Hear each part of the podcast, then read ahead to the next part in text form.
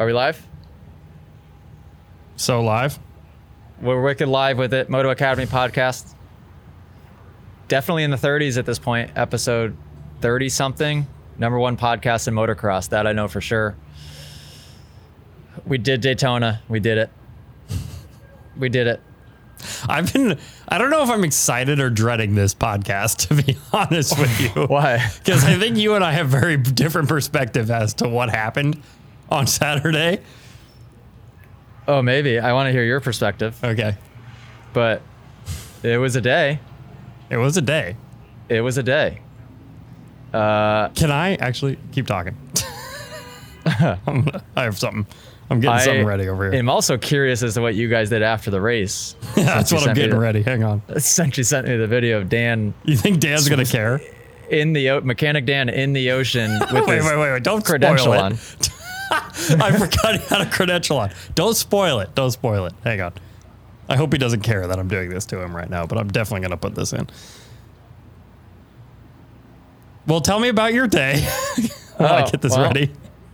Sure. Well, actually, no. What do you? Uh, didn't you just fly whoa. home? I just got home. Yeah, so I went straight from Daytona. Did I come back home first? No. Wait, yes, I did. So race Daytona Supercross.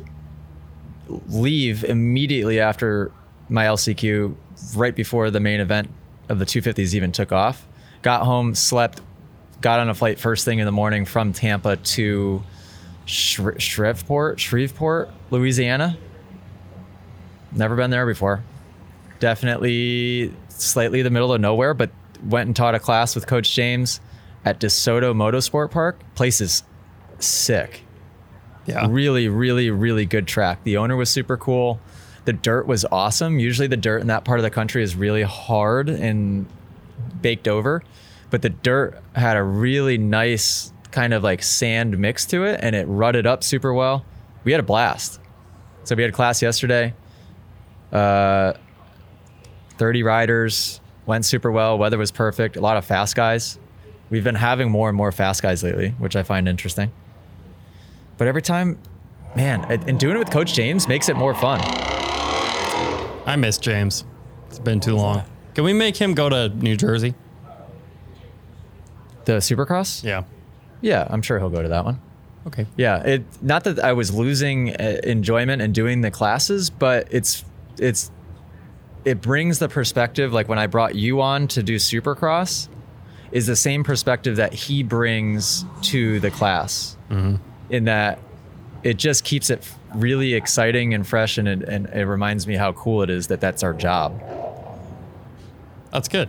there's three helicopters and there's three Dodge Chargers simultaneously. I would say after a some type of race. Saturday, after what happened Saturday, that's a good reminder for you. What What do you mean? What happened Saturday? Oh, so much. So much happened Saturday. Uh, what Hey, you were there. What do you mean, what? do I do? I start and tell my day story, and then you interject when you need to. Well, basically, like, I can't use anything that Hmm? you gave me, like, on the day. Really? Yeah, you sound like a jerk, dude. The whole day? Like, mostly the end. The, Okay. the beginning was fine. I have the first two minutes done, and it's great, by the way. I'm actually super stoked. Okay. Um, so just the end that you said you weren't going to use oh. I can't use any of it. Yeah, I figured you couldn't the whole time. uh, but uh, other than that, or just the end? Well, the, I, I don't think I parts? got a. f- I think from free practice on, I didn't get a single shot of you with looking happy in any Hmm. remote kind of way, or really, yeah. I don't know. It wasn't a good day. I had it, fun. it was. Yeah, I had a good day. it didn't seem like you had a very good day. No, I did. So, okay, this is interesting. Let me, I'd be curious to see what you're referencing, but I think that that's, to me, the headspace that I don't mind living in on race day. Like, if I'm a little bit pissed off, that's probably good. Because it takes a lot to like piss me off for more than five seconds at a time. And if I can be operating on race day ticked off, for some people, it's not good because they'd make silly mistakes and they would just override. But for me, I need a little something. I think. So, okay, okay, I'm gonna take.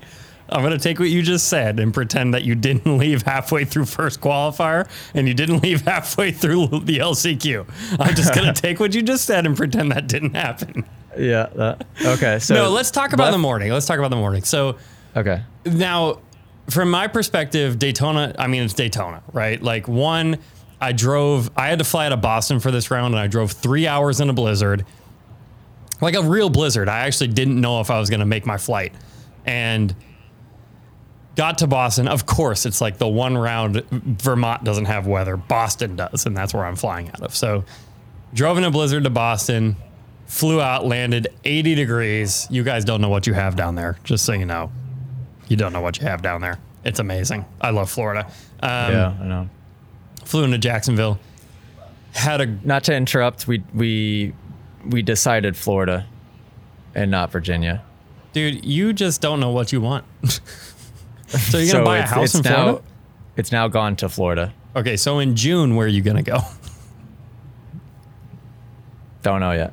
Okay, I yeah. think I think Florida, and I think Yeah, that would maybe. be a good plan for to get my pilot's license and to just fly from Naples to wherever the, necessary. to the fa- to the facility. It'd be under an hour flight. It'd be perfect. Yeah, and. Yeah, we're that's near a- Allie's dad, which is important for yes. what's Cyber Center. Oh, this is Josh's company. Oh, is it? Yeah, so I'm just doing some shameless Shout out. advertising for Josh. yep, he's a big cyber guy. Um, Okay, so you got to Boston. Yeah, so we got to Boston, and it's just beautiful in Florida. I just went from blizzard to just sunshine and palm trees. It was awesome. And this was probably the most fun round of Supercross for me and Dan and driver Jamie. And we just like, and we'll get to why. We'll get to Saturday night when we get there. but, um, which that was my idea, by the way. I'm super proud of that, but we'll talk more about that. Anywho, um, Yeah, I don't know what happened. yeah, it was freaking great. So we do that, and like Daytona's just great. So I flew in Thursday, which is different. Usually I fly in like Friday night, just for reference. I usually fly in Friday night, fly out Sunday morning. I mean, it's it's very quick every weekend. This time I flew in Thursday uh, because the flights were so much cheaper. It's bike week in Daytona, so it's basically the flights are unbelievably expensive. Um, so I flew in a day early out of a weird airport, the whole deal. And I got to do, I got to be at the track all day Friday, which I've never done before. So I got to see press day. Didn't even know they were doing a press day, but I got to see press day, which was super fun. Got to talk to Jet a little bit that day. Um, accidentally ended up on the track. Daytona, don't hate me. I actually didn't even try to be there, but I randomly walked through a gate and all of a sudden I was on the dirt and I was like, well, I'm, this is fun. So Good. got to shoot from the dirt a little bit, which I've also never done before. Not at Supercross anyway. And it was just a good time. So like Friday is when the tent blew away for the first time.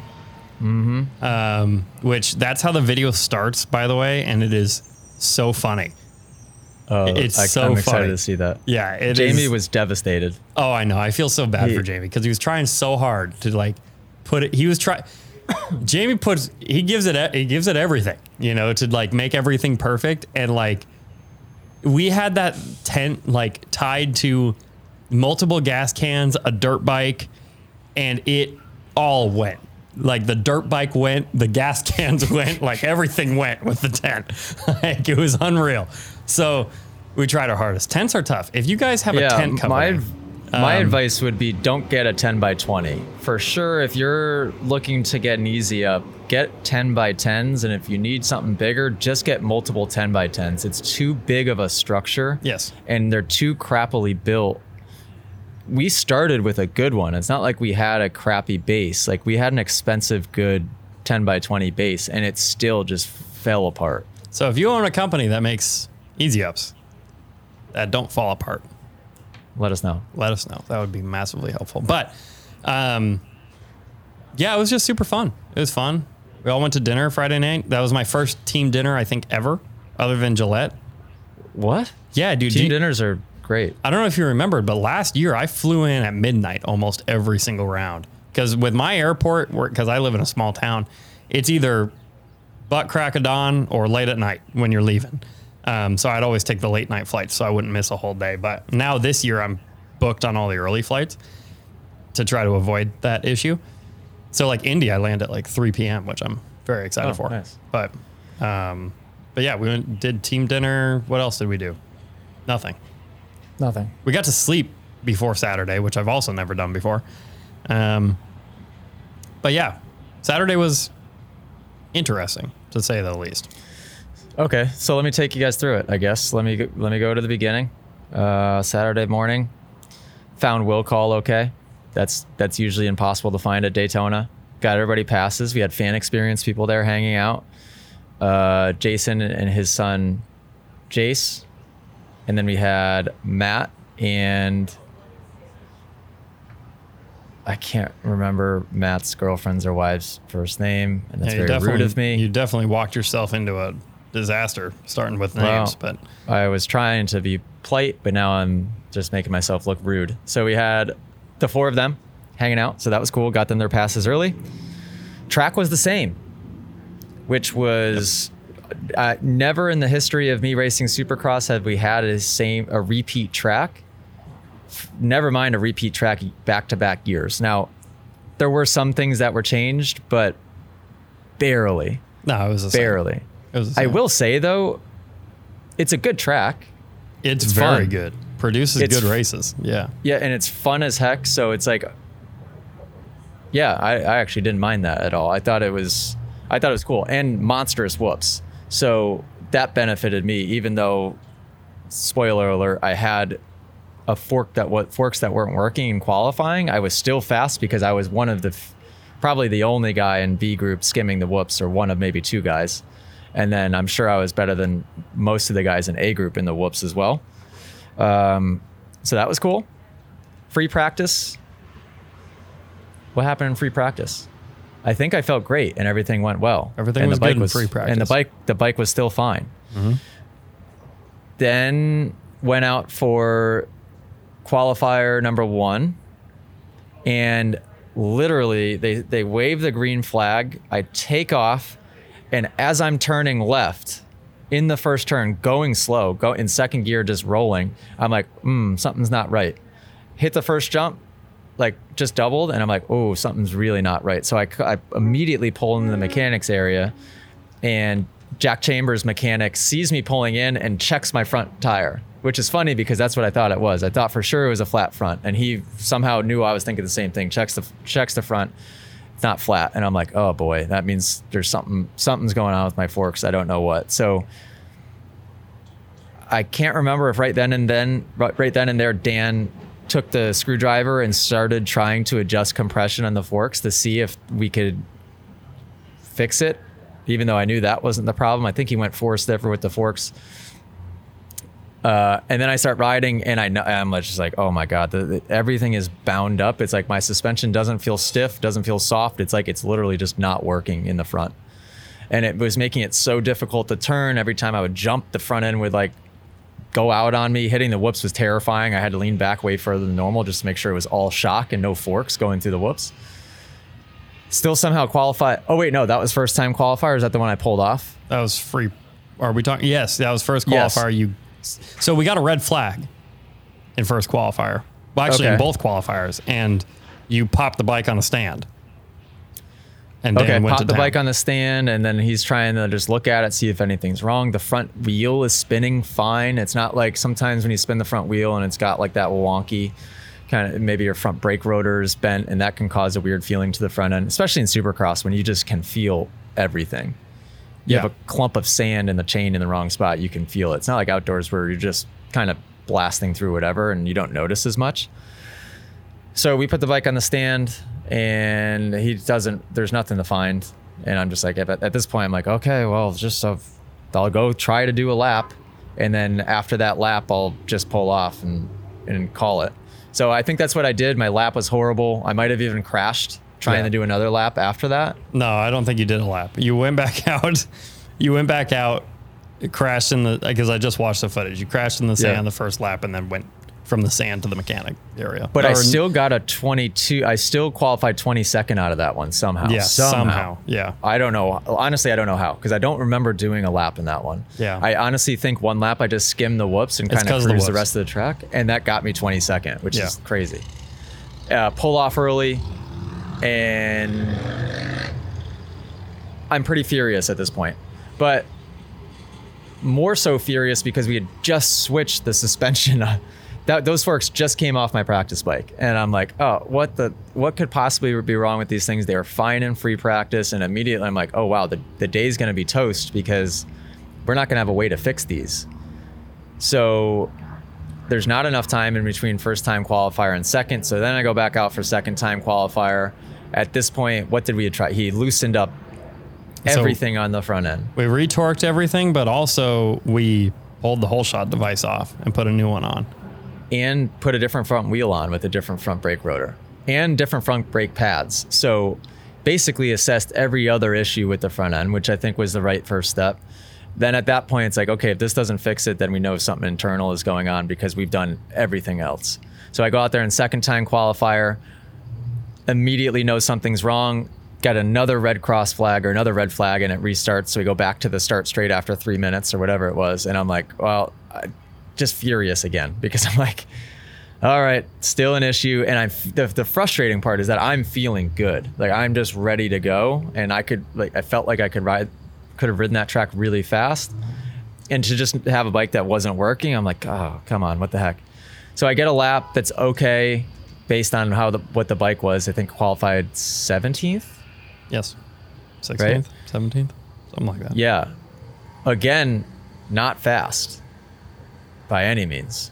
So I guess that's good news. Felt good about it f- for my sake.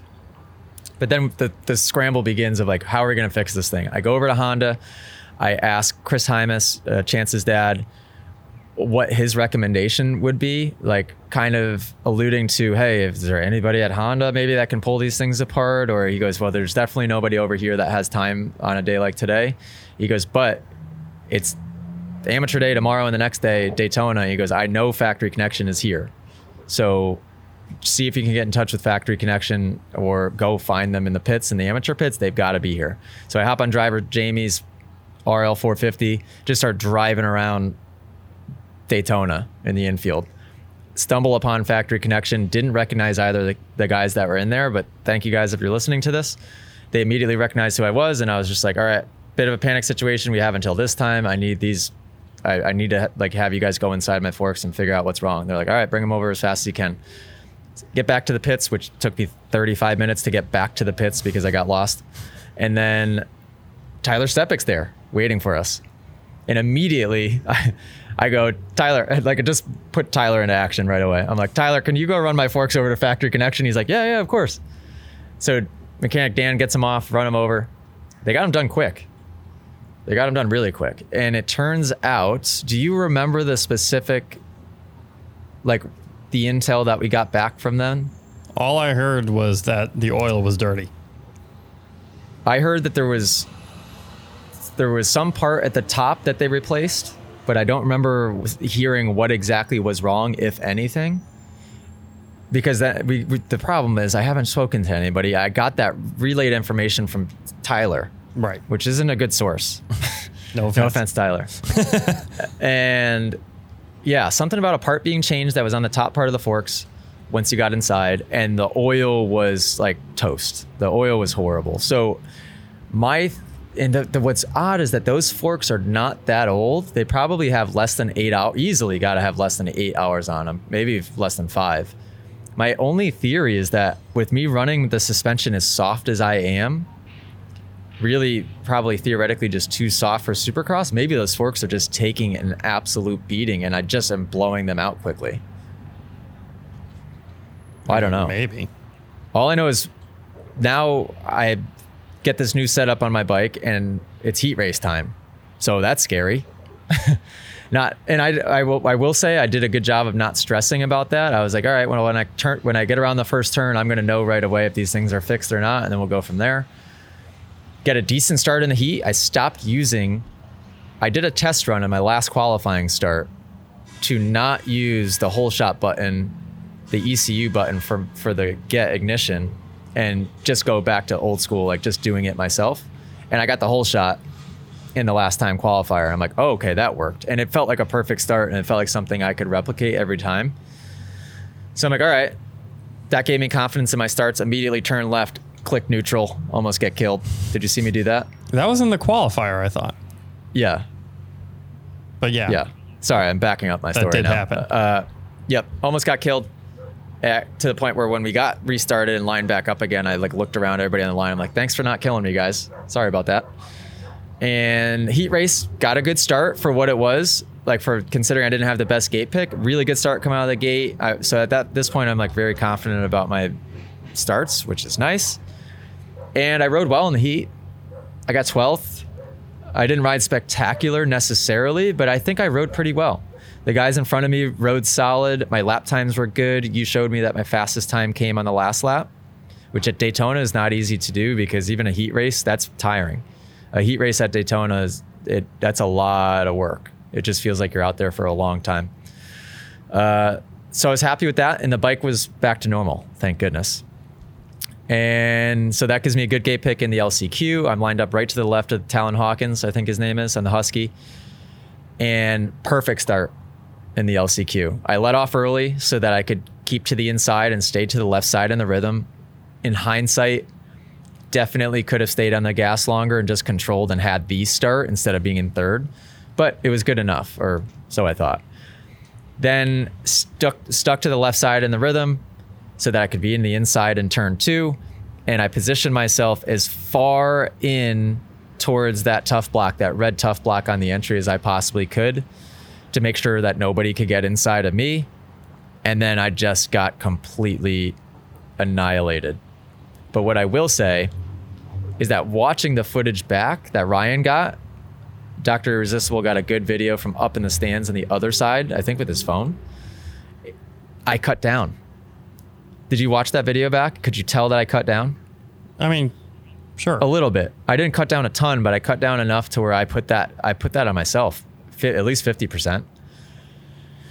Which is frustrating because I know better, but then again in the moment like I wouldn't have made that decision ignorantly. Like I, I there was thought into what I did and I think the thought that I had two things. One, I thought that going all the way left and maybe Cam for the sake of this clip, maybe you could just overlay this video or something.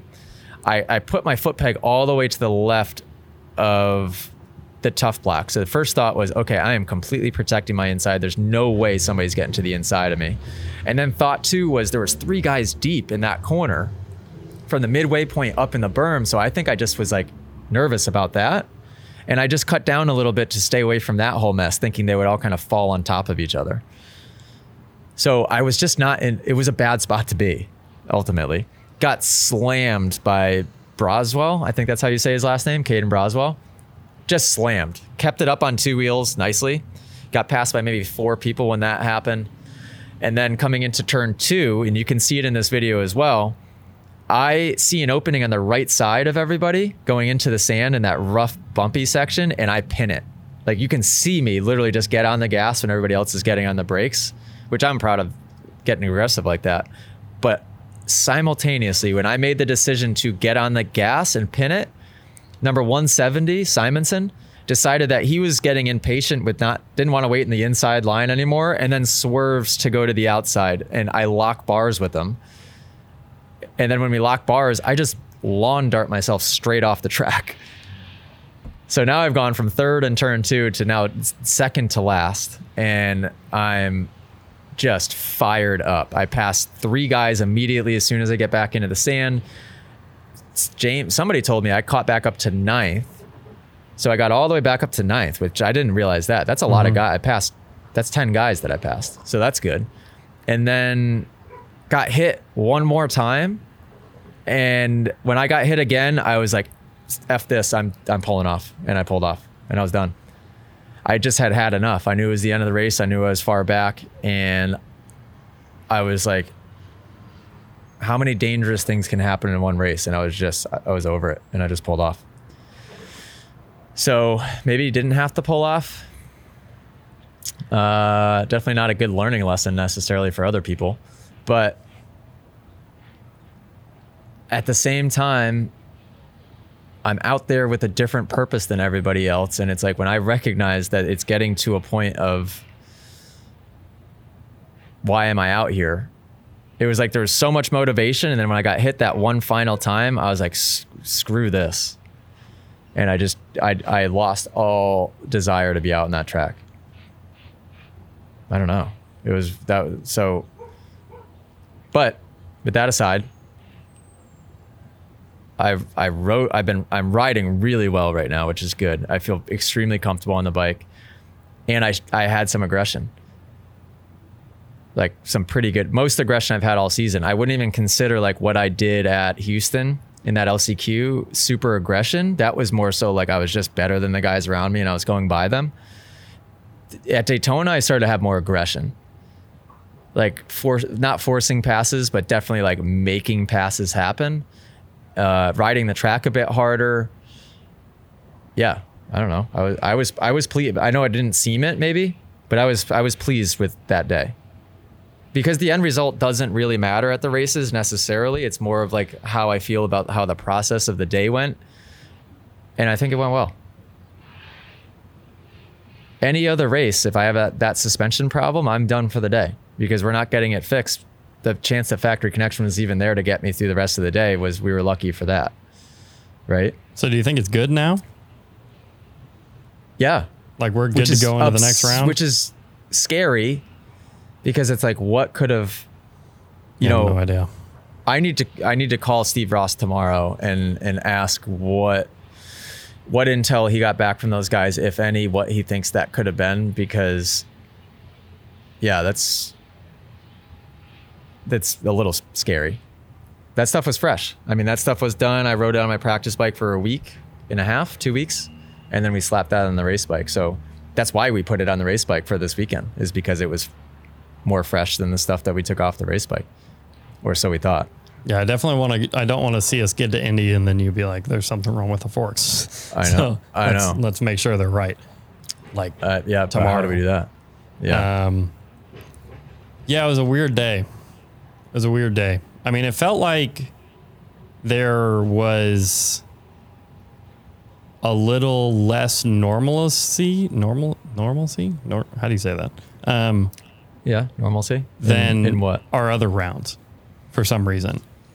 Well, have you been to Daytona before? Yes. Okay. Yeah, both years, I think. Daytona Daytona always feels that way. Yeah, no, but that's not really what I mean. Like obviously it feels different, but it, the vibe of our pit specifically didn't feel as fun as it normally does. And yeah, I th- you know why? Sorry to interrupt. I th- I think that honestly the issue in the front end created a little more panic than it needed to. I, I think it could have been an well, we had that and then I forgot. So after oh, I totally forgot about this. Free practice, I was not pleased at all. Totally forgot. Because Michael Byrne and everybody at Honda told me to put a paddle tire on. Hunter and Chance, not Sexton, I don't think, but Hunter and Chance rode a paddle tire all day, all day and all night. Stuck with it the whole time. Oh, wow. Which is crazy because I rode with it in free practice and immediately after the first lap was like, well, this was a mistake. And immediately knew it was wrong. Also, we had to switch from the 51 rear sprocket to a 50. And then I think I wanted a couple clicks different in the suspension based on what it felt like in the free practice. That caused a bit too much of a frenzy, I feel like. That should have just been a tire change. I I think I, I don't know. I mean, it, it seemed like that took an hour and a half to to get that situation dialed, and there was too many people involved in that one thing, and it created like a hectic energy. And then, then I go out for the next one, and then we have a real problem. Like that was just a simple change. Then we have a real problem with the forks being broken. Uh, and I wasn't really getting offered many solutions, to be quite honest. So well, I mean, to be uh. fair, they checked everything and it was all fine. Right. Until they ripped the forks apart. Right. So, I mean, what can you do, really? Um, But I think my perspective of the day was to me, it just felt like we forgot what we were doing. Like, we're not there to win a main event. You know, if we make a main, great. If we don't, well, you know, and I, I think we lost sight of that. I think we, for some reason, had the perspective, and this is just what it felt like to me. I think we all kind of went in with the perspective of we're making the main. And then when things started to go wrong for the day, we're like, oh, are we not going to make the main?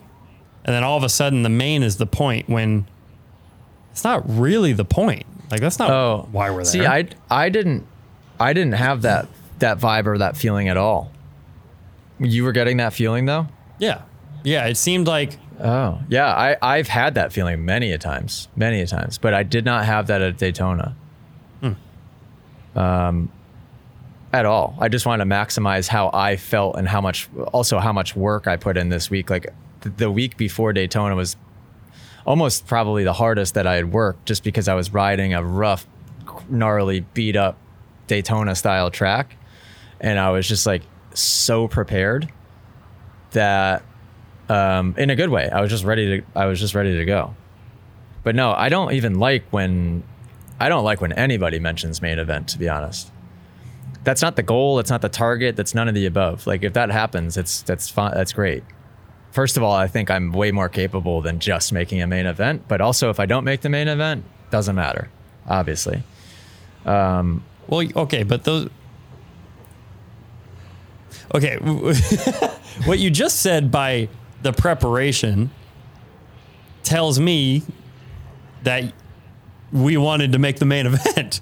You know, so like, I don't know. To me, it just felt like we lost sight of the fact that we're there for the people and we're there for content, Yeah. right?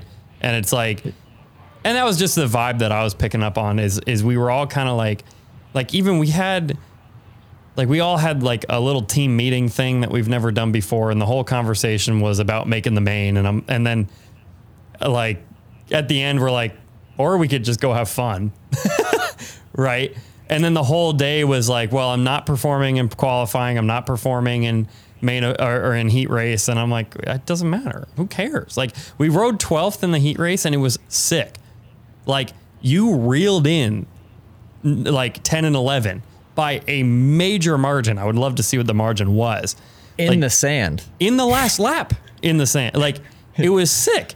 Yeah. was And cool. like, and it just felt like a normal day. We would have come off the track stoked, but we were all kind of bumming because we didn't make it straight in. And I'm like, who cares? You know what I mean? But whatever. Yeah. Yeah, I, I can understand that perspective. Um, It was still fun though. Daytona's yeah, freaking but sweet. also at the same time, no, it's just hard. It's hard, very, very freaking hard to juggle it all. I think, I think driver Jamie got a bit distracted on the day for sure. Like, I, I need to make sure I place driver, driver Jamie in a position of like forward facing, helping with the fan engagement. I know he wants to be involved with the bike, but I think I think he needs to be more involved with helping me engage the fans. Uh, that more than anything, because then I, I ended up out front doing my fan stuff and was out there for what felt like forever to the point where when they shut down the pits for the fans to be in there, I'm like, oh my god, I got to go race now. I was like feeling like exhausted, but uh, that's like the important part is making sure that we're hanging out with those people. I think it was a good idea for us to have the two stroke out front that that naturally just brought a lot of people, sucked them into that area, which is good. But yeah, it's just so hard to juggle it because it's like I am spending so much of my time training and getting prepared to ride well. So, mm-hmm. what percentage of my focus is on that during the day? But then also, I'm spending hundreds of thousands of dollars to have all these employees and team around me to have the best content. How much energy should be spent on that in one day? And then you also have the third factor, which is the live audience on the day and making sure that I'm engaging with the fans that are physically there on the day of. How much percentage do I put into that? I think we maybe have to just have more team discussions on like how exactly I optimize all of that time in the smartest way because each race that we've done has felt very different in that like some races we were very focused this way this direction the other races we were completely focused going the other direction and i think it just needs to be a, a planned out percentage of all three of those things Or the opposite. Okay. Or- so hear me opposite? out. You you've told me a million times you train with Jet and Hunter. You want to do it again next year because it's fun. Right. The you we know when the fans come in. There's a set time. It's noon to six every day. You know, like I I- would almost say we just need to be in the moment and enjoy it. I mean, our best rounds have been when we're not trying to compartmentalize each and everything. Like we just go with the flow and it's a blast. You know, because it reflects highly in the videos too. Like we hmm. get the best content when we're just like going with the flow, having fun. You know, it's it's when we try to say, oh, okay, we need to have this ad and we need to shoot it then and all this stuff. That's when things get kind of jumbled up and it becomes like, eh, right? Like, I don't know. My perspective is I think like we know how the day goes. It's the same every weekend, right? Like the schedule's the same anyway, uh, except for a couple.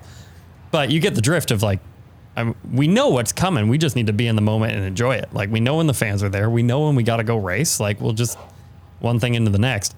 Um, like the content's gonna get done, right? I mean, as long as I don't get snowed in again, the content's gonna get done. Um, the racing's gonna happen at six thirty. Like I don't know. I think I think I just I know from our experience, like the best rounds have been when we're just like there, you know. Um, like I think of Houston, right? Like Houston, we had a hiccup in do I want to race anymore after after Small like hiccup. One of the qualifiers, small hiccup. But then when the night show started, we were just having fun and it like it all worked out. Dallas was the same way. We just had fun and it all worked out. And for some reason Daytona didn't Daytona felt different. I don't know. It was, it was weird. I mean, it was still fun. Hmm. Okay. But dude, I've fair. like like I have this shot of you. I was following you and you were walking down to the gate and it's just like Daytona Speedway, just epic grandstands, the lights, the fireworks, and you're just walking there. And I'm like, we can't forget like what we're doing. This is the coolest crap ever. Like you're walking with a helmet in your hand to go race Daytona. You know how freaking cool that is? It doesn't matter what happens out there. You know what I mean? It's like it's just I had a, blast. good moment on the I- on the start of the LCQ. I don't know if there was a song playing or what, but it made me. I was looking up at the crowd and and looking around, and I just had like a real, just thought I just had like a moment of gratitude for a 10, 15 seconds, and it completely changed the way that I felt sitting on the line in a very very good way. So I want to almost intentionally do that more often when I get on the gate. Like there's a lot of times I, I go through the race day and I don't even look up in the crowd to like take it in for a second. It's crazy. So what does that look like, though? Like, what does that moment of gratitude look like? Uh, just like this one specifically, I think I actually thought of like little AJ thinking how cool that this would be. And I was like, all right, I know I've been here 11 times. This is probably my 11th year at Daytona Supercross, but imagine like little AJ would have never thought that he'd be lined up on in Daytona Supercross. Like that's insane. I never thought I'd be even seeing Daytona Supercross. So, and I'm still Yeah. little Cam. So, and you can't get jaded. It doesn't matter how fast I should be going or how good I am at riding, and none of that matters. So like it that pulls away from your perspective of actually enjoying it.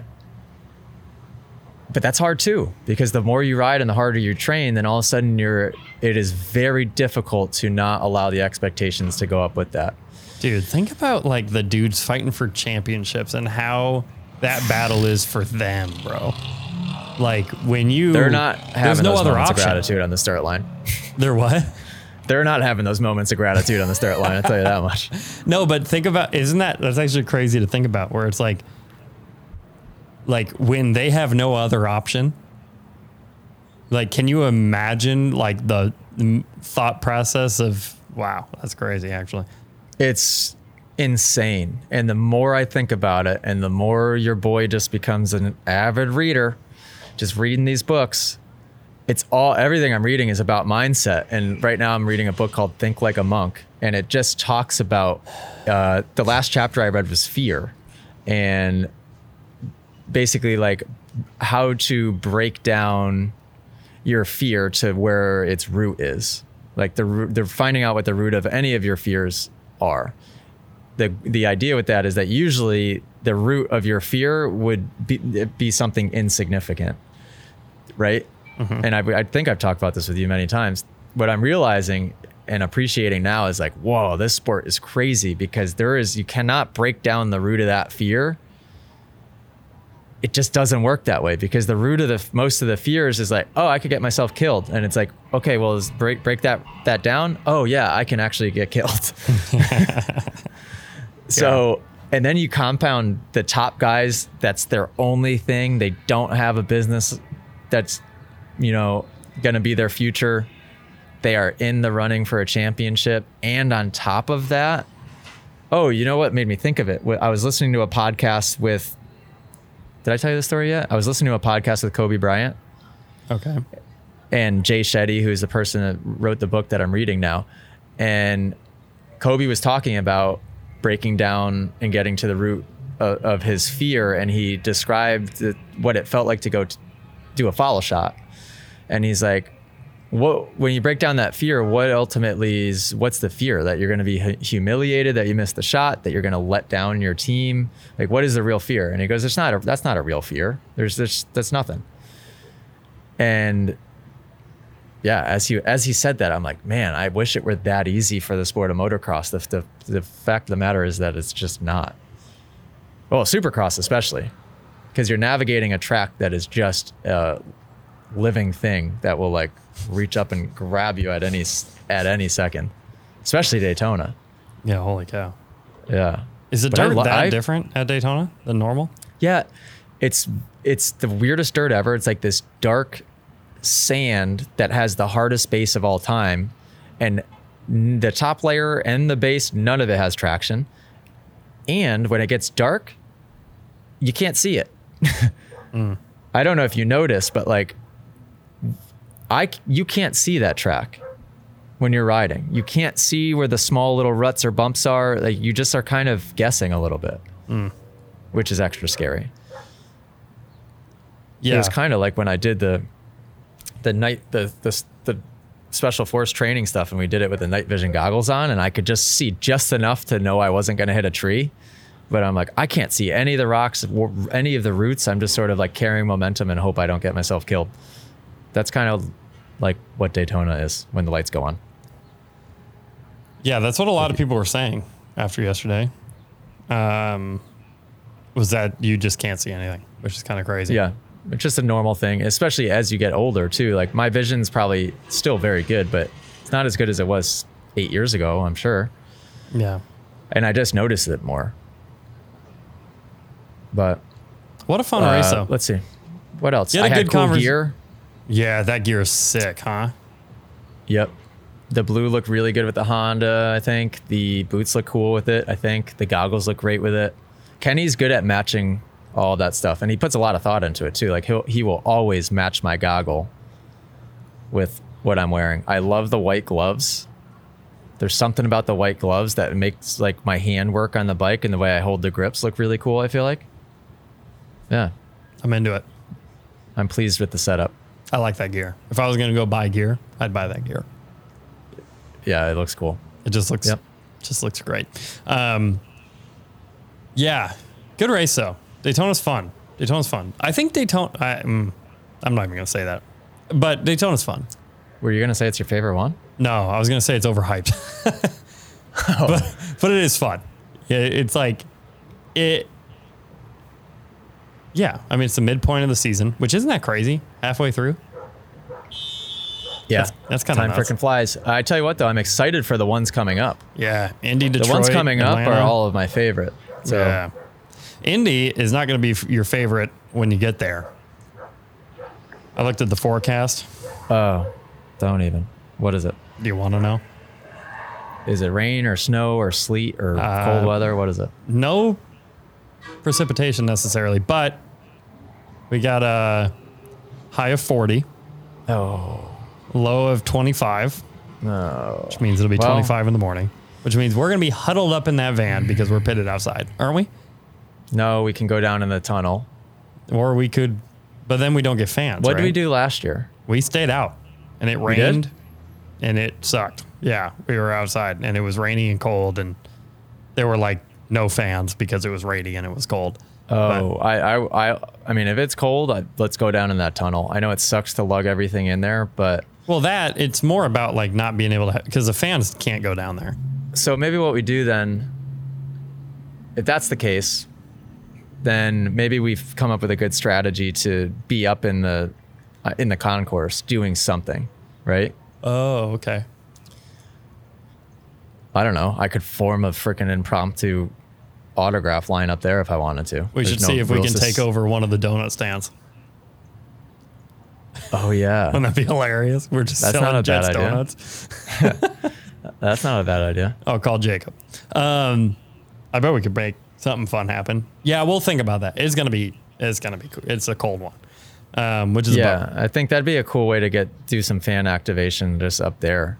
about I don't know. Maybe we could yeah. just, say, just, hey, just section, bring the Ogio bag fill of, filled with merch and just start selling stuff up in the concourse Oh, illegally. They would love that.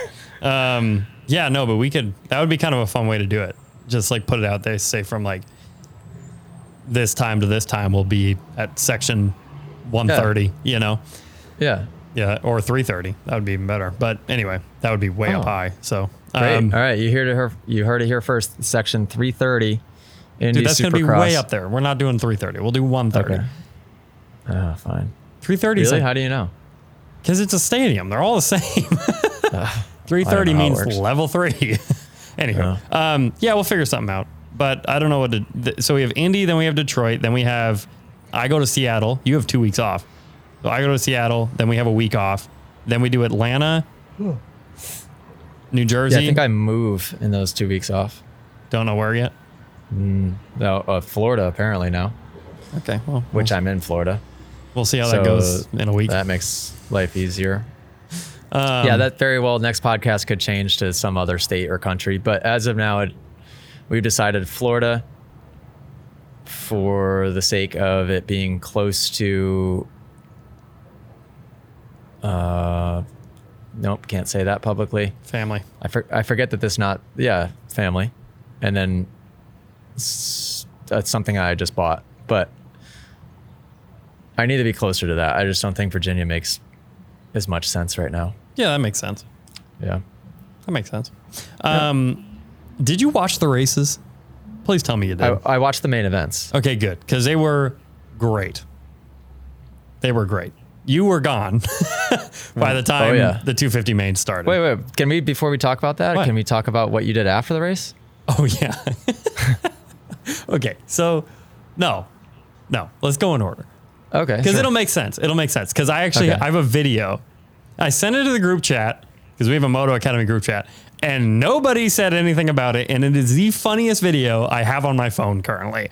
Um, but we'll okay. So main events. Should we just skip to the video because now I hyped it up? yeah. Okay. see the video. We need to talk I about the- responded to the video. We should talk about the mains though. But dude, literally, Dan is one of the funniest people I've ever met in my life.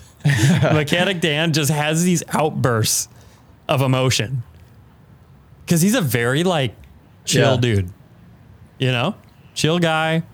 He's kind of going with the flow all the time, and then he'll just have these moments of either extreme excitement or something else. I don't know what it is, but it's so funny. Anywho, last year, it's so funny because in the broadcast they were talking about this as if it was planned, okay? Which it there's no way. Last year, everyone hopped the fence and stormed the track, Oh yeah. Uh, Okay, I remember that. okay? And last year everyone was like, "What was going on?" I'm pretty sure if I remember correctly, which I probably don't, so don't come after me. If I remember correctly, no like they didn't show it on the broadcast because I'm pretty sure it wasn't supposed to happen. And what Oh. was funny about this year is everyone did the same thing. And when I say I, I probably like 20 plus thousand people hop this fence and storm the track. Okay. Bikes are still on the track when this happened this year. It was What? insane. It was insane. So, but this year That's they showed good. it. They showed it. racing on the track. I'll get to that. They showed it on the broadcast and like they were like, "Oh, like it's so fun that with Daytona, like the fans can come to the podium." I don't think they were supposed to be there because there's videos of everyone just hopping the fence to jump onto the track and they just mowed the fence down. Like I'm pretty sure Racer X has a video of them just mowing the fence down. Oh my god. It is like becoming the best, like my favorite tran- tradition of the year. And it's after the 450 main. The bikes are still going through like the little tunnel, and there's like mm-hmm. people just flooding the track to get to the podium because of course, of course, the podium's on the other side of the track. Jeez. Yeah. And it started to happen. So I started filming on my phone, and we just need to watch this video. We just Oh, like- so I haven't seen this video yet. Then. Oh, really? Well, I put it in the group chat, dude. I never saw it. I only saw the one of him in the ocean. I didn't see the other one. Oh, yeah. No. Okay, so this is this I'm is excited now. This is unbelievable. Just listen to Dan if you can. You need to listen to what Dan says cuz it's so funny. I love. Go, go, go, go, go, go, go. This guy's got a fucking tough block. He's feeling a pylon. Put it back. He's got a tough block. He's a worker. He's a worker. Can you believe that, dude? Wow. This guy's got a tough block. Just up on his shoulder. Just. Just like But I'll play the rest of the video this time like so many Go, people. Go, go, go, go, go, go. This guy's got a fucking tough block. He's feeling a pylon. Put it back. He's got a tough block. Oh my gosh.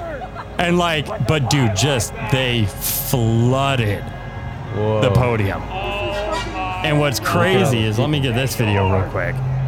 There's another tough block. Dude, they, like, they all start running, and then this guy with a tough block just motors by, dude. Oh, it was so funny. Like, That is great. um, That- hang on, let Wow. me, dude, like, I, I'm surprised that they allowed that to happen. That many people. What, how do you stop? What are you gonna do? Yeah, I guess. I mean, And now like, it's happened twice in a row, that's gonna always happen. oh, 100%. Look at this photo, okay? Look at this photo. Like, this Whoa. goes on forever. Like all the way to the other side of the track, there's people down there.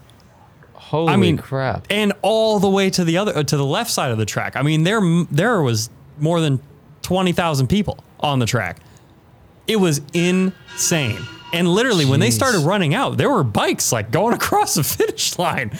like, oh, it was so funny. And on the broadcast, they're like, "Oh, it's so great that the fans get to be at the podium." I'm like, they weren't supposed to be there. Oh my god. I mean, maybe they were, but I it didn't look like they were supposed to be doing that. you know? No, I don't think so. I mean, Oh, dude, it was that definitely so seems like a bit of a liability. this guy's got a tough block. Okay, so that was Yeah, a riot, right?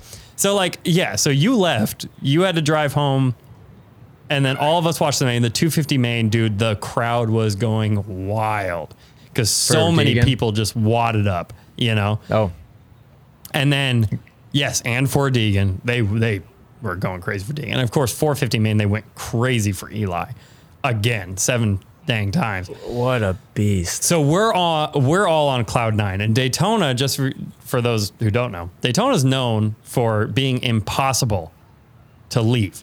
Right. So the way it works is you have Saturday is race day with the pro guys. Sunday is amateur day. So there's like a ton of amateur kids in the infield, campers, people who are going to be there the whole weekend. It's a nightmare to get out of there, and we breezed on out You for the most part. Yeah, we kind of went to the wrong gate at first, but like we've we just drove out right out. Wow, that never happens. No, yeah. it usually takes like like last year I think it took us like over an hour Oh yeah. and we were out in probably 25 30 minutes. Which was awesome. So we get out of there and of course it's just chaos. I mean, it's like Loretta's in there. Like the pits are just like unreal. Um, but we get out And then we've run into the same problem we have every single week, which is food. Okay. So, like, we, you're leaving at 11 o'clock at night, right? Nothing's open at 11 o'clock at night. And we're looking around for food, and Jamie didn't want Waffle House because Waffle House did him dirty last time we had it. And Fair. nothing's open. And it's Daytona, right? Like it's Daytona, first night of bike week, and nothing's open. We couldn't believe it. And finally, and we wanted to get out of Daytona. So we peace out from Daytona. We started driving north and we found like a pub, okay? That said it was open and said it had food. And of course, it's a pub where like there's no way they're to have the kitchen open, but let's try because it's our only option. And we get there, sure enough, kitchen's closed. We're like, okay. So we're there, but we're parked on the beach. Okay. And we just decided we're walking back from this pub that didn't have any food to go to the car. And we're like, you know what? Let's just go to a gas station. We'll get snacks and go to bed. And we were just, and we just had a, such a good time during the mains and all this stuff. And it's me, driver Jamie, Jamie's son, and um, mechanic Dan. And I love that I can take credit for this, even though it's illegal.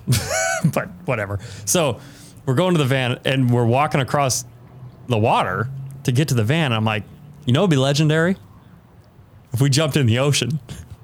And once you know, Dan looks at me. He's like, all right, let's do it. and then, so we, we're all like, okay, yeah, let's go. So Dan, Dan throws off his shirt, goes in with his shoes on. I kept all my clothes on. I don't know what Jamie did. And oh my, okay, so here's the video. It, it like, dude, oh, it's so funny. I can't believe we did this, but I love that we did this.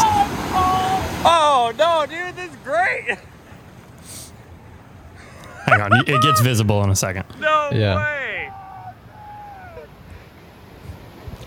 No way. And Dan just has his credential on. got his credential on and everything. Alright, yo, you you don't have he goes scatter. oh my gosh. With his Okay. But there's a, Credential on is the best part. there's an angle that St. John took. Hang on, hang on, hang on. Oh, my computer. There's an angle that. John took, and I'm telling you, it. I Was the water freezing? Yeah, it is freezing. Okay, look at this. Can you see this? Was that Jam- driver Jamie? No, no, no. This is uh, this is Dan. He just disappears. you ready for this?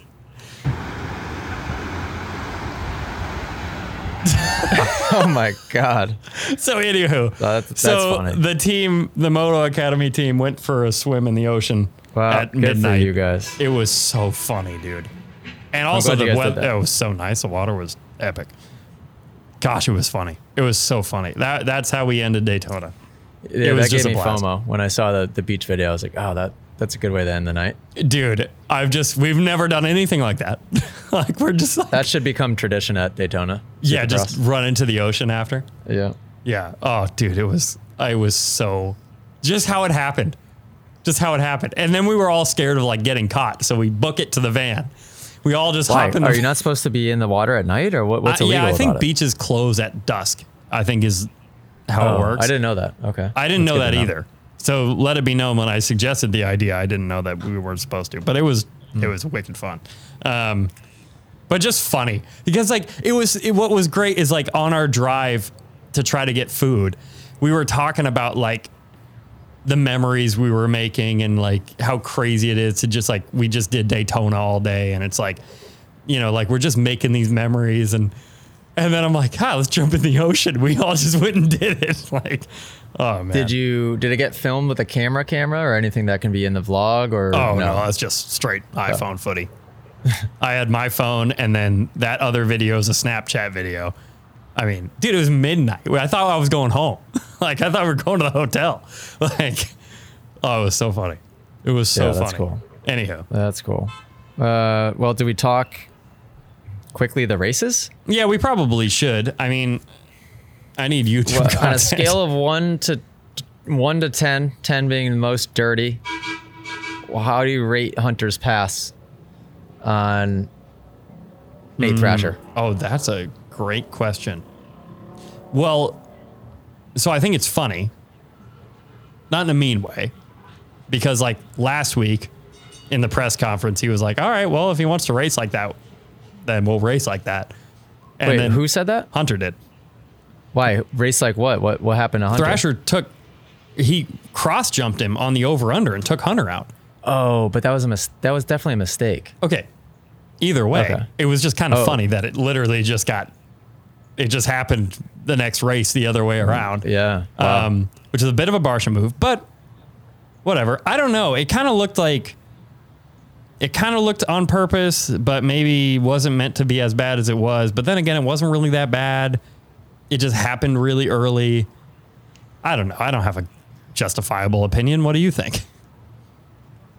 Oh, yeah, I'm somewhere in between on it too because I was trying to describe it or justify it to Allie and explain it to Allie because she was so pissed about what happened to me and seeing me get hit like that in the second turn that she's like, well, why is it not okay for somebody to hit you like that, but it's okay for Hunter to hit him like that? I'm like, oh, well, that's a good point. Um, I guess that it's just kind of an alpha move in the sense that like he saw an opening that could have changed his race and put him to the front. And I think that in his mindset, I just don't think that he cared if it put him on the ground or not. You know? Yeah, probably not. If I were to guess, I think he just saw the opening and said, if he crashes, who cares? Like I'm making this pass either way. And I get it. Shoot. I mean if if I'm going for a championship, yeah, I'm probably doing the, the same thing. now here's what's tough, and I bring this You up. don't want every- it to be you don't want it to be dangerous though. But yeah, but every time we talk about this sort of like dirty passes and stuff, and you know this, people who listen to the podcast have heard me say, "What the what account am I logged into?" why are there so many Oh my gosh, I'm in the church account. Okay, I'm gonna change that YouTube account. Hang on. um, people, fans, myself included, like obviously I have favorite riders, and that's really where the emotion comes from. Of like, oh, why'd you take out Hunter or whatever? It's because like I like Hunter, you know.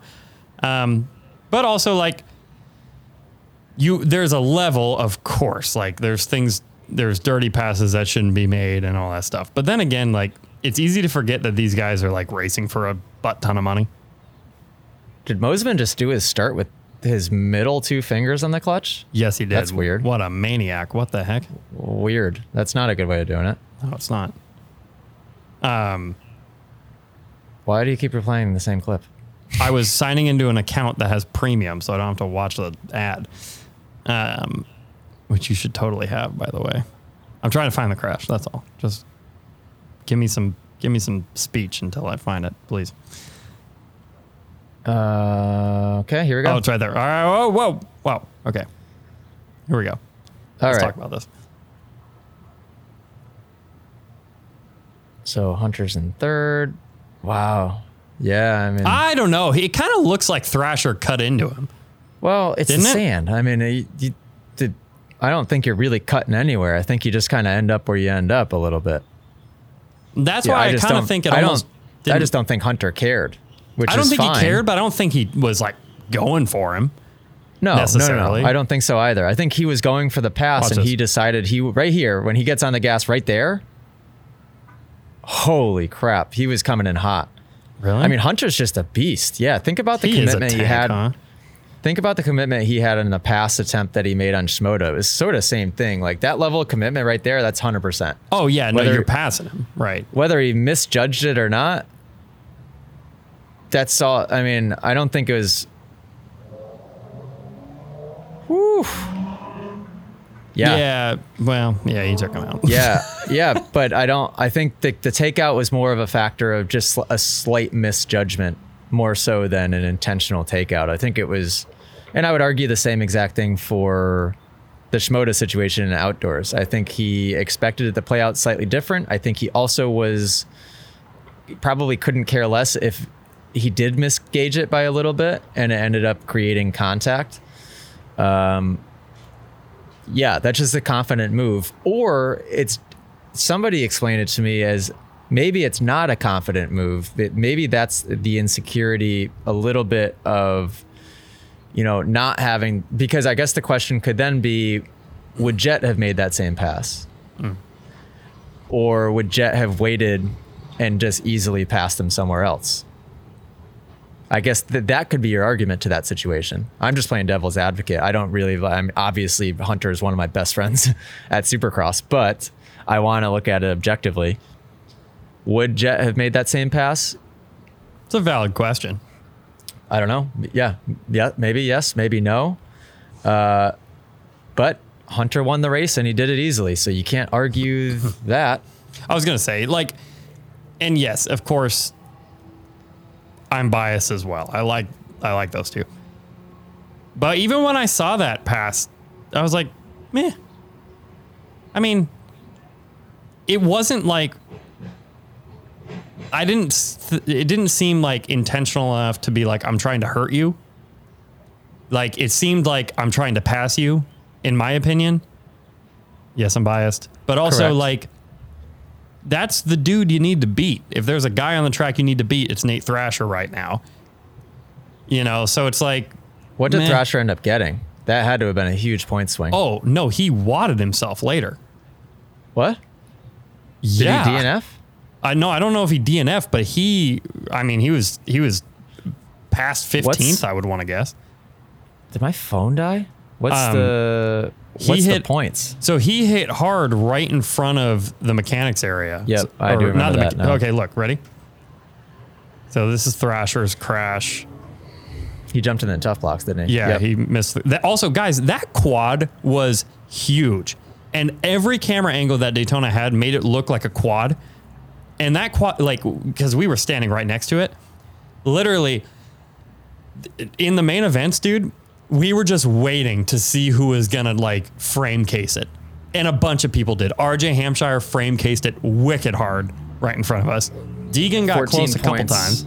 14 points on Anstey. Uh, Anstey, solid. Yeah, the the difficult part about doing that quad, I never did it.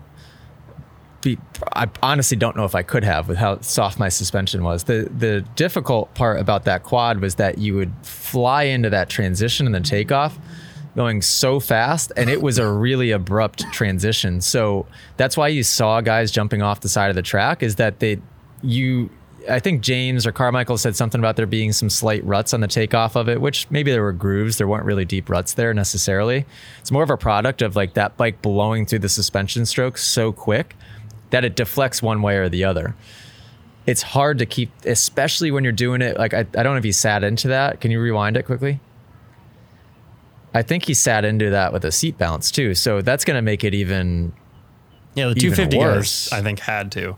Yeah, he yeah sat it. he sat in so that's so easy to to get off like just whoa and have the bike go one direction or the other Oh, and gosh. going on off there was a big old pain in the neck Dude, look on the broadcast. It doesn't even look like he looks like he falls hard, but not that hard. But you got to realize he's sl- slapped into that roller going wicked fast. yeah Like third gear Yeah, that angle doesn't a make it look bad. star Yamaha bike. That's fast. Apparently he uh. was, and and the guys were saying because Dan and um, Dan and Jamie and all those guys were standing right there. I hadn't gotten there yet, but they said he was just panic revving like they've never heard before, saying I'm gonna hurt, get hurt, like. So the fact that he's not hurt is very impressive, I think, and good. that was a fun track like watching these highlights back i liked riding that track it was fun Mosiman Whoa. fell? Oh, he fell hard. I didn't even remember that yeah. happening. forgot about that one a lot of tough black a lot of tough blocks Oh coming yeah, into play Jett freaking smoking a joint. Did you see this crap? what do you mean look at him. Just look at what he's doing. And then Lucas gets all mad because he realizes he was on camera when he did it. wait wh- why what was he doing Watch. i don't get it what was he doing He was just doing like the, like one of those. that was too funny. Literally, when that happened, Grady texted me was like, just pretending to smoke a joint on TV. oh my god of course he is and so was Well- Lucas. And then Lucas realized they were on TV. well Oh my gosh. hunters the hunters gear looks sick Yeah, his, dude, they look great. They look great. Um, did the pulling his pants up again Yeah, he's always pulling his pants up. He had a he had a yeah, his gear's really sick. Really cool burnout. And I just love how the white gloves look because you can just see like his hands, like they pull in the clutch as he shifts Yeah. up. That just looks sick to me. It's Shifts amazing up again, that- shifts up again. More He's so good at that. It's amazing How he that. shifts up again? yeah. I don't know. He probably practiced, to be honest. Did he not practice? I didn't see any burnout practice going on at the dog pound. Interesting. Um, Yeah, see white gloves again on the Honda. I rode a, uh, a brand new Honda at the class on Monday, yesterday, mm-hmm. and I forgot how awesome the bike is. Like I, you just, I felt like I looked like Sexton when I got on it. You just, it makes you feel like you have such good technique when you ride that bike. I mean, the, the 250 as well, but the 450 even more so. really? It's crazy. It's just such a fun, playful bike to ride. Yeah. I feel like it like I can flick that thing and just toss it around and wheelie things and it's like almost riding a 125. It's it's so playful.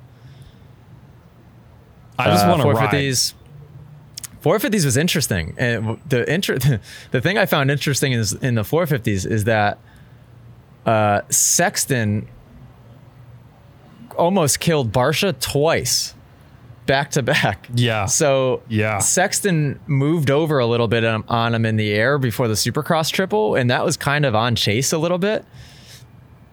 And Barcia's lucky he didn't get killed then.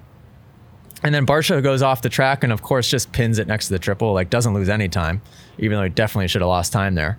And then in in the the tight, annoying off camber switchback section, Chase makes a mistake and then jumps back to the inside. And the the thing with Barcia is you have to be careful riding the way Chase was around him, like moving across the track to defend your line, because Barcia will not give way. He will not let off. And neither will Webb, apparently, according to that clip. you know, there's certain guys that won't give way. Barcia is absolutely a guy that won't give way. So you have to be careful of that. Chase actually got lucky both of those situations that it didn't take him down. Also, I know that Chase wants to establish dominance and he's clearly the faster guy right now, but that you you just have to be you have to be careful of that Yeah, but dude, Barcia was riding so well. really well. He was riding so these- like podium. these guys caliber, were all yeah. ha- hauling butt, and he was right there with that lead pack of three. Yeah. Also, I went up to Chase after, might have been after free practice because there were there were being in B group, there was three things that uh, this section, the triple on off, being one of them, the rhythm after the finish, and then there was the at, once you go under the tunnel, that little rhythm section before that triple. I didn't know what to do, and at Daytona you can't really see well enough, and I wasn't getting any feedback from my team, so. we couldn't see Heather. Yeah. I mean, you uh, can't see anything at that track. I was like, ah, I don't know what to do. And so I went over hoping to find Hunter or Chance, and I it was just Chase over there. So he gave me exact exactly what he was doing. He said if I was on a 250, I would do this. So that was super helpful. Chase and I have been talking more and more at the races as well, which is cool. But th- he had his shirt off. Yeah, he's The dude is a freaking Unbelievable. unit. he's a he's a monster, dude.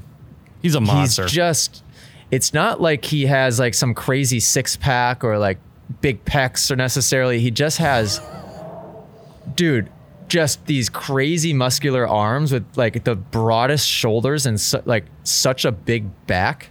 Like the dude is the dude is Tell me more. he's big. No, Like- he's legit. I, I, I think I said this to you. Well, like hanging around the, at the Honda tent, I'm hanging around Chase a little bit. The dude is just built, and it's incredible. Like from his 250 days till now, he's huge Whoa. now. Yeah. Compared to his I, I 250 never days. realized like when you see him with his jersey on, it doesn't look like that. Yeah, he's pretty tall and you could tell he was filled out a little bit, but I was like, holy crap. He's fit. I mean, when you can, wi- I mean, his like, his like pastime passion is fitness. Like he would do that for fun. So that helps. You know what I mean? Like he's actually genuinely passionate about that part of it, which is crazy because most people just don't like that part. Just shred city, Dude, But he's he is so fun to watch. I mean, watching Oh, him in time qualifying just just, navigate that track, it's like, oh my god, I could literally watch him ride all day long. he rides Like if he perfectly. if he had a subscription service where his app was just him, just raw footage, of him just riding around the track all day, I would just subscribe and just watch him ride all day long. It So- just looks so nice. I actually wanted to talk to you about this a little bit. And I saw a shift. I don't know if you would have noticed, or it's not that you would have noticed. I don't know if you would agree with me, but what was the weekend before Dallas? Tampa? No. Yeah. No, it wasn't. Was it? I don't know. No, it was Oakland. Oakland. Yep. There was like a switch. This is going to be very hard to explain, and nobody's going to agree with me, but I'm telling you, it's the truth. So, there was a difference between Chase in Oakland and Chase in Dallas. Like, he was struggling. He had all those races where he was crashing. Did he crash this race? No, he stalled No. it, but whatever. So mm-hmm. that's good. Good for you, Chase. But in Dallas, and what's so funny is like I was watching him ride in Dallas, and I was like, he from w- Oakland, it looked like he was riding with perfect technique, right? In Dallas, it looked like he was riding with perfect technique, and the bike looked weightless. I don't know how else how else to explain it. And he looked like that in Daytona too. And what was cool is in the press conference in Dallas, he was like, I just felt better today. Like I just I fixed a couple things, like felt like I was riding better, and I'm like, it was actually noticeable. And also, I just dissect how Chase rides because I just like you, I just love watching it. But it, it just looked like the bike didn't weigh anything. I don't know how else mm-hmm. to explain it. Like, oh, sick! It was just so cool. Yeah, just gentle, light. Yeah, like finesse. I think is the word. It, it looks like he was just riding with a bunch of finesse. That was smart. Can you rewind that quick? yeah. Here you go. See how Chase puts his body into him? Watch. He leans his Whoa. butt so that way his body checks him instead of his bike kind of hitting him. That was smart. That's crazy. Barcia just I almost could have made the pass in the corner after he gets This is off. weird. What the heck do you do with that? Like my buddies were pissed at Chase, and I'm like, Chase didn't know he was gonna be there. Well, rewind that. No, you hear him coming. Yeah, but like, But then Barcia should have known like that he was just got the bike started and he was heading to the inside. So it's kind of like it, you have to know the rider. You have to know that that's Barcia behind you. You have to know that Barcia's not going to know enough there to to check up and he's going to go for it. And that's the that's what that causes. yeah, You know. Barcia probably would have been on the podium. Honestly, I don't know. He was riding really yeah, well. He rode really well, but it's uh that whip line was interesting. Dude, Tomac's just a beast.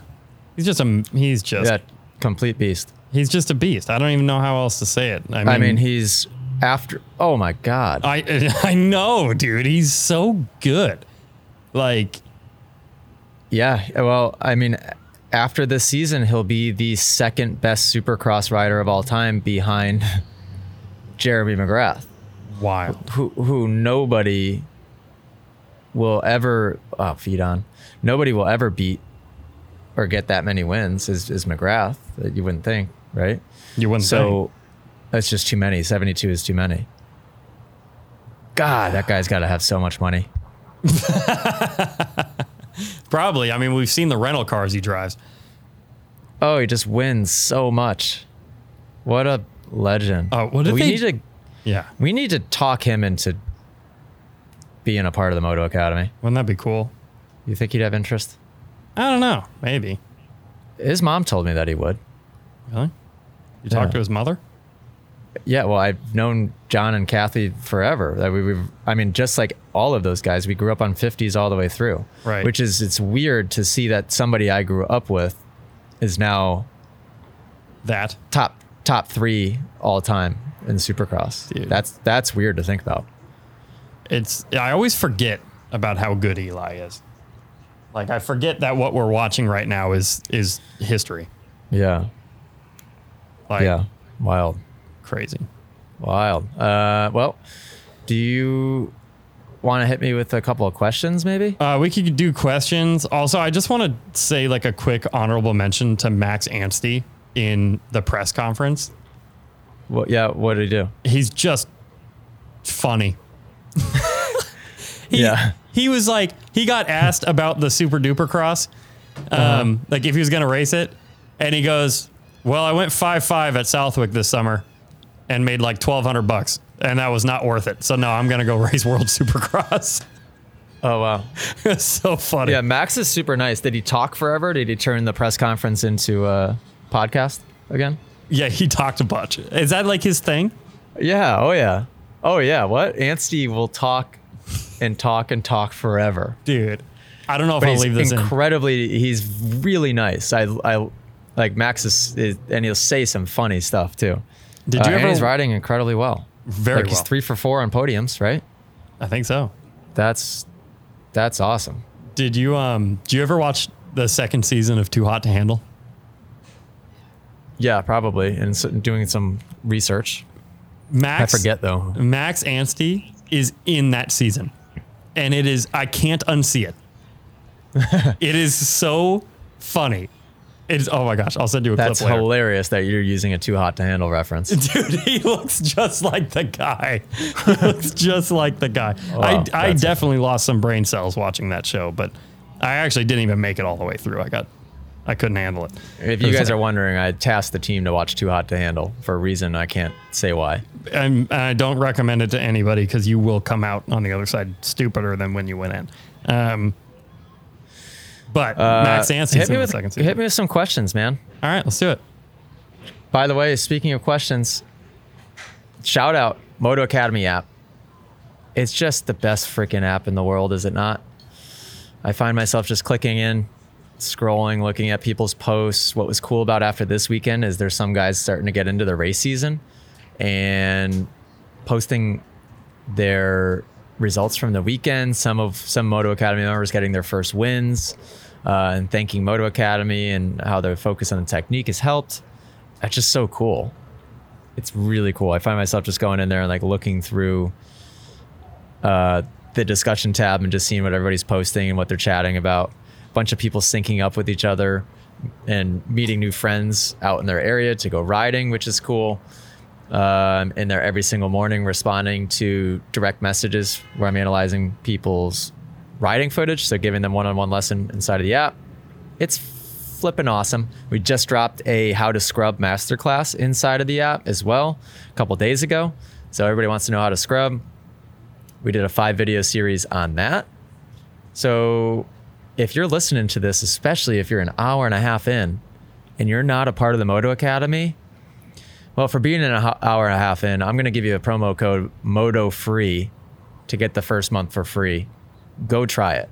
Use code Moto Free, club.themotoacademy.com, or just go to the Google Play Store, go to the Apple Store, and download the app.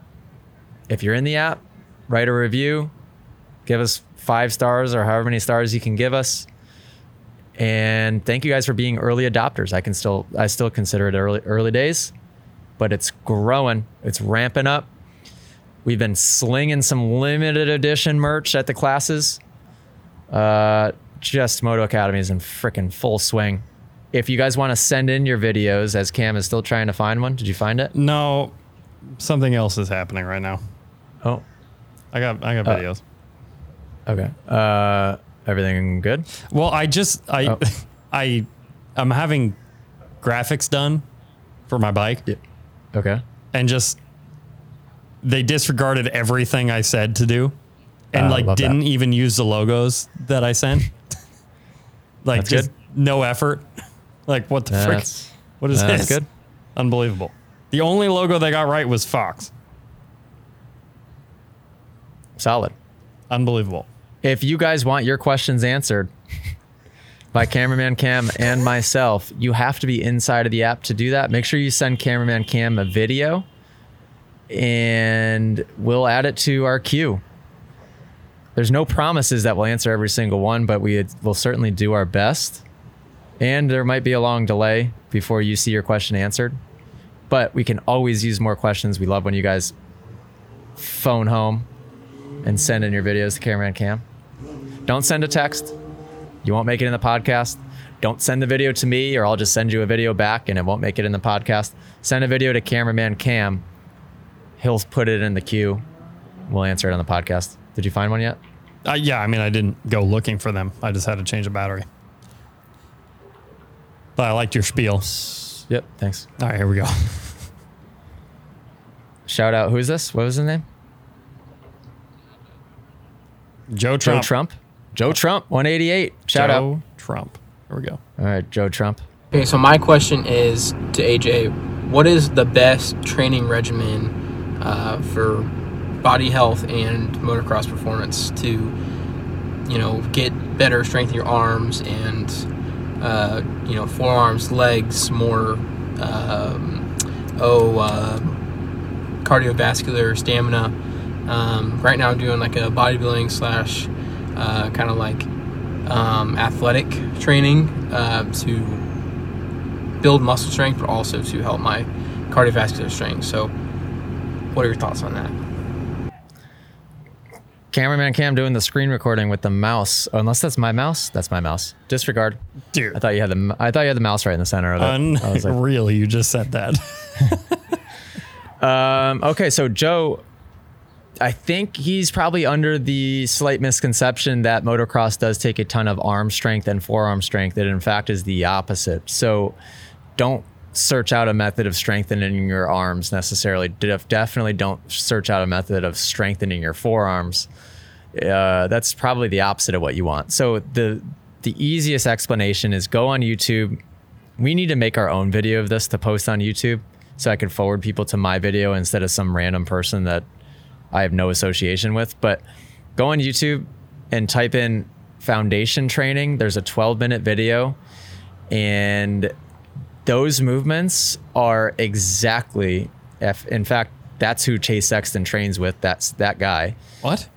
And yeah, you didn't know that? No, that makes way more sense. He goes and he goes and does his preseason like little boot camp with that dude who does foundation Oh. training. That makes so much sense. Every sense. morning in the gym at the dog pound, there are multiple riders, I will not name specifically who, that are doing the foundation training workout before they ride. It's 12 minutes. It almost looks like yoga, but it strengthens and stretches the exact muscle groups that you would need to be strong on the dirt bike.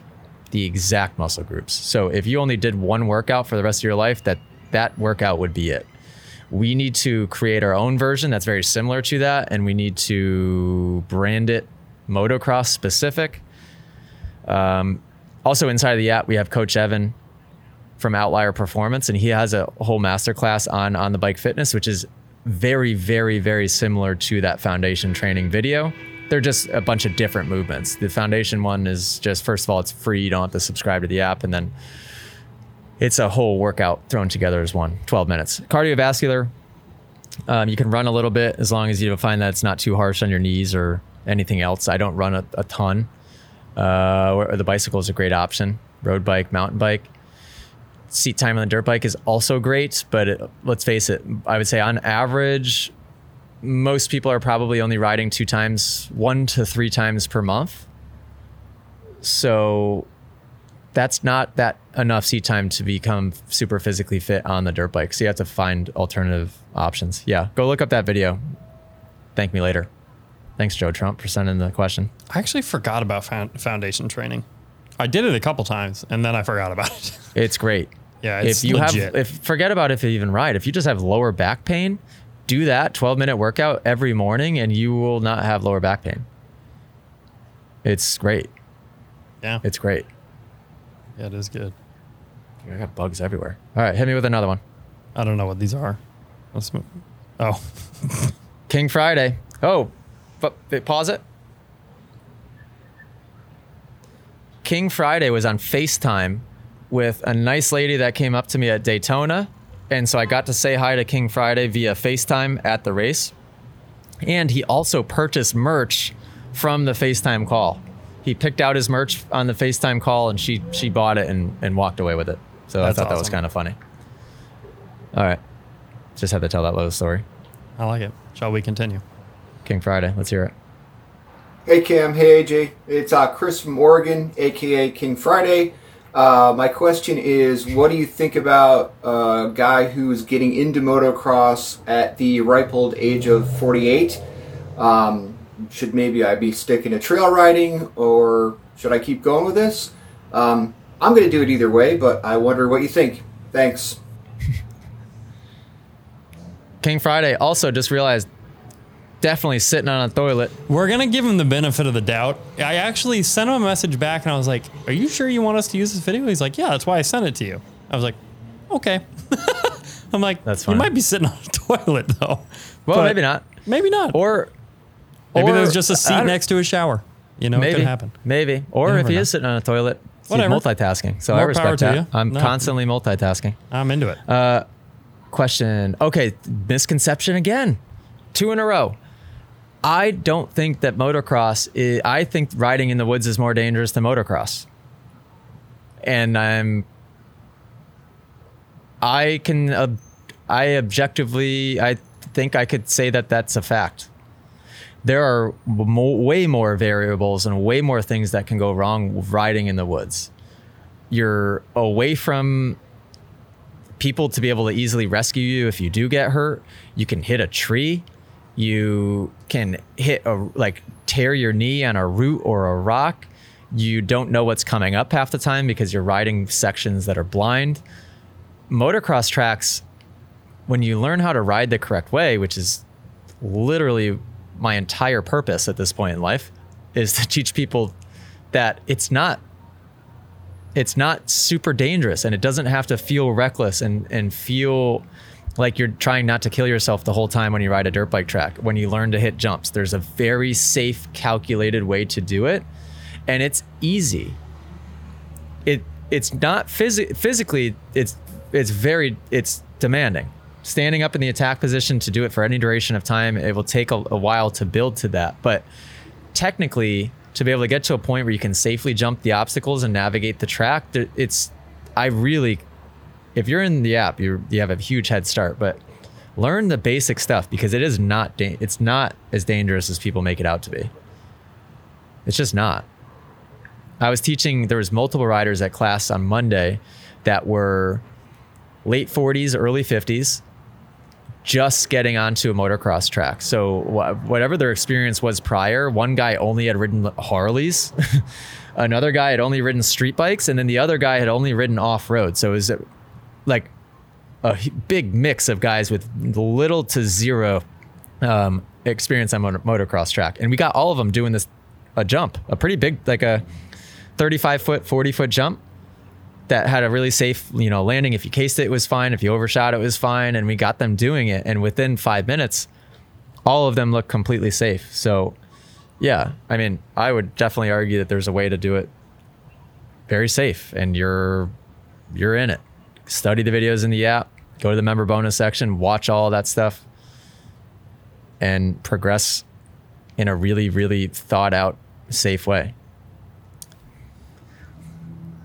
Yes. Now, I would say that I think the most difficult part about all of this, and I'm not even kidding, like this is going to sound cheesy and obvious, but I think it's the truth because I know I'm going to run into this this spring because I'm taking like the biggest break from riding ever, it feels like.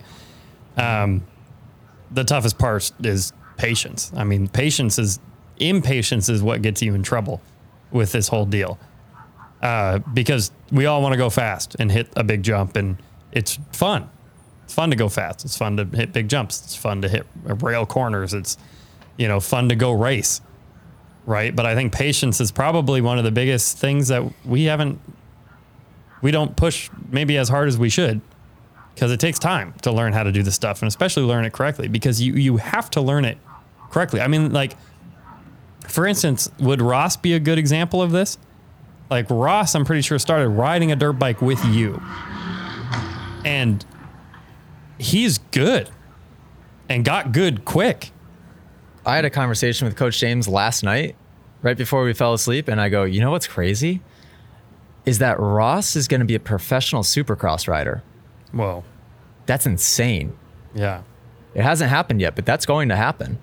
And he could, with his work ethic, he could very well be probably a good one eventually. It's going to take a while because he got a very late start to it. But Ross went to his first class right at the beginning with me on this old beat up, like it was like a 1990 something RM250 that barely ran. He crashed at the class at his very first day at class, had internal bleeding.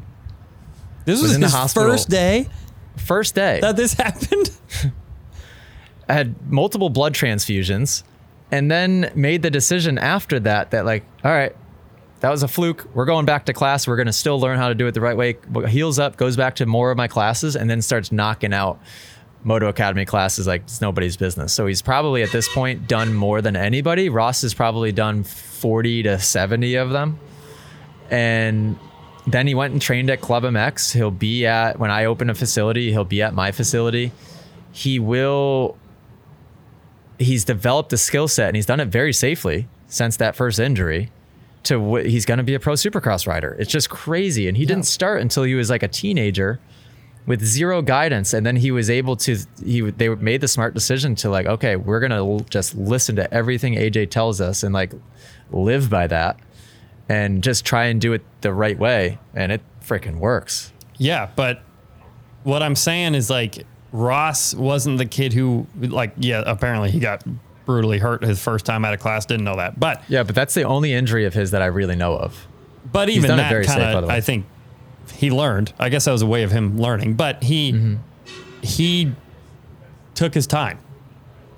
You know what I mean? Big time. Didn't race for over a year because I recommend that he not. He was getting pressure from. Remember this? Mm-hmm. I forget that that was even a thing. I told Chris, I told his mom, I told Ross, I said, don't race. Don't race. Like Ross right now needs to focus on technique and technique only. If he starts racing and you let people, which everybody around you is going to pressure you into racing, he's going to try and override and he's going to get hurt. It 100% that's just going to happen. And they didn't race for a whole year. Or just make bad habits, right? Like w- Right. like racing is the perfect time to like go to bad habits. to just ruin everything that you've worked on. Yes. Yeah. Yeah. And they listened and it works. Yeah. it- he's a very good example of that. It's Oh. cool. Yeah, wicked, wicked. Yeah, I mean, but that's and- uh, what it comes down to. You you do have to be patient with the process, and that that comes with mm-hmm. everything, right? Like nothing happens quickly, but especially with this stuff, it's it's amazing. Like like I keep I always say this. Like last year was my learning how to grip the handlebars year. It's all I focused on for the entire summer was, and now I got it. I'm locked in. I'm locked in. Like I got it now. You know what I mean? But it that was my one That- thing over the summer. That's one thing I think about consciously a lot, Yeah. especially on race day. On race day, it's really easy for me to do this Gr- grip my hands tight and like death grip the handlebars, and it turns my elbows in. Everything kind of rotates inward. So I constantly have to remind myself okay, sit upright, push away from those handlebars, like open the hands up. I, I think about. I, there was a couple years where I thought about my feet more than anything, but now my footwork is really, really good. Now I think about hand position. Yeah, for years, actually forever, it's always been my feet. And now I've been focusing on my hands. And um, this year I want to learn how to scrub. That's my Okay. goal for this year. No, this year I want to like right. start staying low. That's kind of like how I want to look at it. Is like because Sure. I've gotten really good at soaking up speed vertically, and that's all I got. I never go sideways. So I want to this year I want to start staying low. But anyhow, one thing at a time. Uh, Takes a long time, right. but that's the fun of it. Yeah, yeah. Um, well, it's five forty. Yeah, record it br- record breaking podcast. By the way, hour and forty do you mean? minutes. Is that a record? Oh yeah, hour and forty minutes. We've never gone that long. No way. All right, breaking records You're over here. welcome, I have driver to do. Shot what? I said you're welcome, driver Jamie. His Yeah, shortest welcome, driver driver of the Jamie. year, and we gets the, he gets the longest podcast. You're welcome. Shout out, driver Jamie. You're forgiven for uh, breaking the tents. we, it's okay. We forgive you. We know it was nature's fault, not your fault. Um, yeah, I have a ton of fun with the team. Shout out mechanic Dan, even though I know you don't listen to these probably, but driver Jamie definitely does. Shout out Sinjin. Glad Sinjin got to go to a race. Hopefully he goes to a couple more of them. Seemed like he had a good time. Yeah, so. I always like, I always like when new people can come and uh, take in the experience and enjoy it. I think that's cool. Okay. Make sure you guys subscribe. Moto Academy podcasts are just freaking rolling out consistent with it each week. Uh, Cam, did you get everything you think you needed race breakdown wise to be tied into the Yes. race vlog? Yep, I feel good. Okay. Okay. All right. I'm going to go do the, uh, make a YouTube video now. Uh, thanks for listening. best moto, mo, number one moto. What is this? We're the number one moto academy. We're the number one Pod, moto, pod. are motocross podcast in the world. Is that it? Yeah, can you believe that? We're the number one motocross I, podcast I can't believe it. in the world. That's sick. Uh, in actually in the uh, solar system. Stratosphere. So yeah, so that's good. Okay, universe. toodaloo.